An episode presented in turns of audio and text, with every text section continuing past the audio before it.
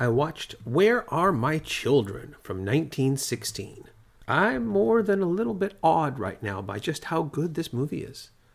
I was expecting a heavy-handed morality lesson couched as melodrama, mostly because I read kind of, not the synopsis exactly, but the sort of a summary. I had a rough idea what the movie was about, and based on that, I was not expecting anything good.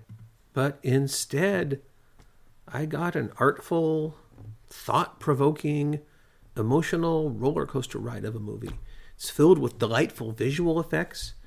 It's a really great movie. It's one of the better ones I've seen so far. I have to start by saying, suggesting, insisting, whatever word you want to use, leave your politics at the door if you decide to watch this film, because it's going to touch on a number of subjects that are really just as controversial in 2023 as they were in 1916. And if you can't do that, the odds are something's going to offend or anger you, because the film deals with abortion, eugenics, birth control, and it does it all in a very unflinching, candid manner. And also, it seems like the sides back then were a little, people were for abortion, against abortion, just like now, but kind of the where you are in birth control versus eugenics versus abortion, those were maybe positioned a little differently than they are now. So somebody that today might feel one way about birth control and another about abortion might see this film and agree with part and disagree. And anyway, just when I watch something like this, I completely divest myself. I've got my own opinions on these things, but I don't care. If it's a good movie, it's a good movie. It can tell a story that completely goes against everything I believe. But if it tells it well, I'm like, that was great. So you've been warned. And so, yeah, abortion. It's an issue that two sides just can't agree on. Any discussion, any depiction of it is going to often lead to rage. And it's also a subject that, at least in art and media, tends to only be shown from one particular point of view. So it was really interesting and refreshing to see that topic analyzed from multiple points of view in this film. And again, if you can't divorce yourself from your own politics, your mileage will definitely vary on this film. But like I said, for me, I don't care if the film offers an opinion opposite my own. And I guess I should also say that don't take my admiration of this film as an endorsement of any of its points of view. Like I said, I disagree with a lot of what the film said, but I like the way it said it. The film concludes with the most haunting final scene to any movie I've watched so far for this podcast. And honestly, one of the most devastating closing scenes I can remember from any movie I've ever seen. And I'm going to give a spoiler warning for those listening who want to watch this without knowing what's coming. So here it is. If you want to watch this and just see that scene, see the whole thing, just let it happen to you without knowing, stop the podcast, stop reading, however you're experiencing this narrative, pause it, watch it, come back. I always include a blow-by-blow synopsis of the movies in this podcast because this podcast exists so I can remember what I watch. This podcast started as something entirely for me that no one else was going to find out about, and it was just my way to try to, by writing and then speaking these plots, to remember later what the plots were. So you're about to get every last detail if you want to be surprised. Stop now. I've linked the film on YouTube. That's where I watched it. I put the link down below so you can watch it. Then come back for the spoilers. Okay. Did you watch it? What did you think? Didn't that ending tear your heart out? It did mine. Now let's talk about the film. Well, let me describe the film. The film starts with a trial where Richard Walton, district attorney, played by Tyrone Power Sr., is prosecuting Dr. Homer, who had been spreading literature concerning birth control. Dr. Homer makes his case for legalizing contraception by recounting three events he's witnessed, and they show each in this brief flashback, all very well filmed. We see an alcoholic parent abusing the children, we see a family too poor to provide medical care for their sick children, and we meet a single mother who committed suicide and took her infant with her. And all of those experiences are what make Dr. Homer believe that birth control is necessary. The district attorney is not really on board with that.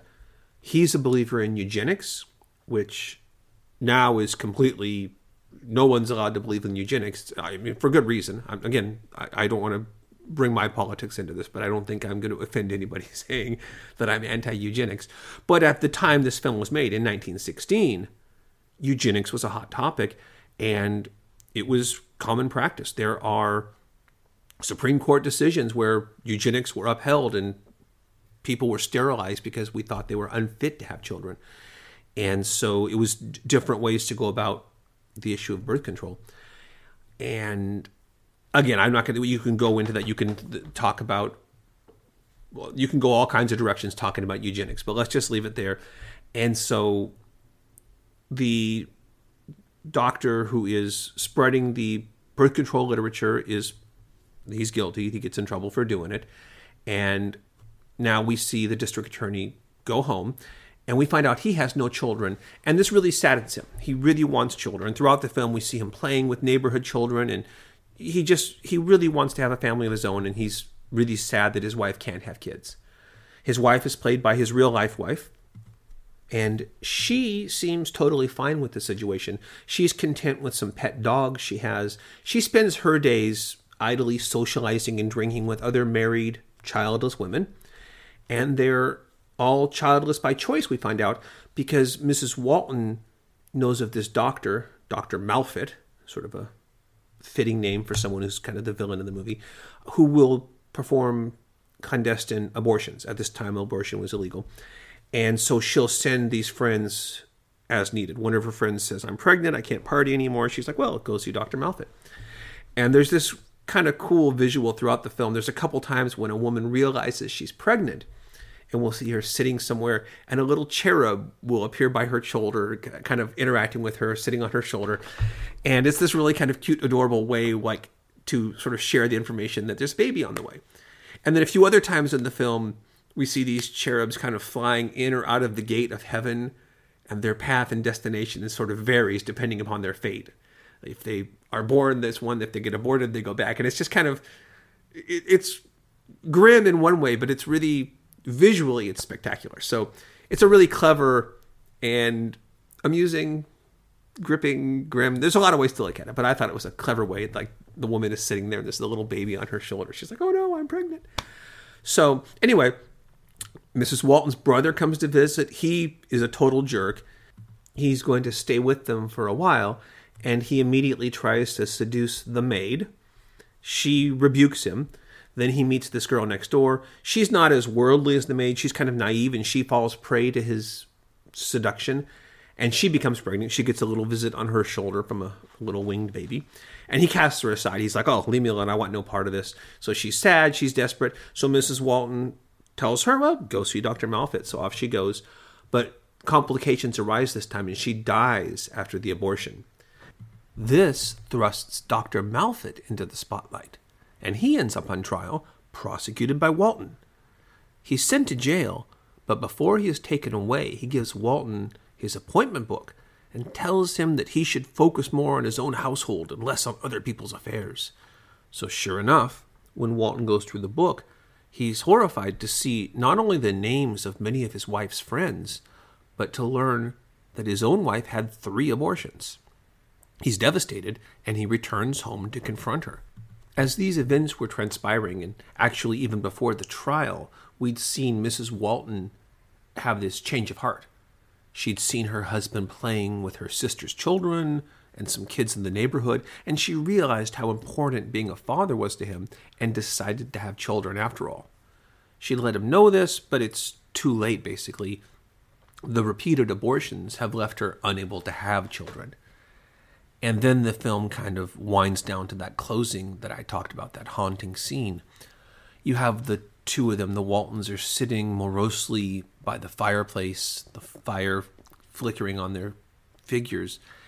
And then you see the ghostly images of what would have been their children, first playing on the floor near them, and future movie star Tyrone Power Jr., who became very famous in the 30s, 40s, 50s, he makes his uncredited film debut as the little baby in the scene. But you see the kids sort of playing around them and playing with them, but they're still sitting silently. And then the scene shifts and the couple suddenly age. They're very, very old. They're still sitting sadly by the fire, and what would have been their now adult children come into view, and they seem happy and talkative, and you kind of get this overlay of what life could have been, what life is, but really we just end with the two of them sitting unhappy and alone by the fire. And again, my own views on abortion aside, the imagery in that scene is intense, and it gave an already well-made emotional film an incredibly powerful ending. So, again, I recommend you watch it. I think it's just a really well-made film, but if you are put off or offended by politics like that in movies, then maybe not. Next, I'm watching The Innocence of Ruth from 1916, directed by John H. Collins.